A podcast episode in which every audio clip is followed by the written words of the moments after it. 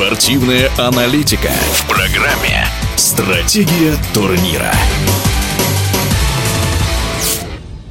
Лидер сборной России по шорт-треку Семен Елистратов стал призером уже третьей Олимпиады подряд. В Пекине российский спортсмен повторил успех четырехлетней давности и снова выиграл бронзу на своей коронной дистанции полторы тысячи метров.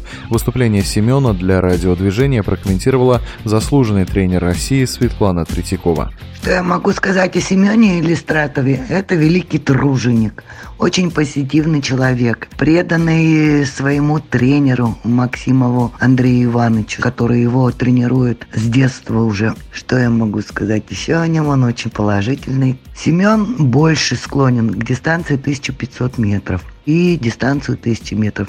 Таких взрывных качеств у него нету, как на дистанции 500 метров. Впрочем, даже на самой короткой дистанции в 500 метров недостаточно просто убежать от соперников, там тоже есть своя особая стратегия. Да и в целом шорт-трек далеко не так прост, как может показаться обывателю, говорит Светлана Третьякова. Ну, на 1500 это самая тактичная дистанция, где спортсмен должен распределять свои силы, ну, также в зависимости от забега, от соперников, кто с ним бежит. Любой спортсмен изучает своих соперников, э, чтобы пользоваться его слабыми и сильными сторонами. Надо от этого плясать. И что предпринимать, где делать ускорение, где лучше отсидеться. Опять-таки это зависит от скорости забега. Очень хорошо должна думать голова, как у шахматиста. И Семен это умеет делать. И поэтому добивается больших результатов на этой дистанции.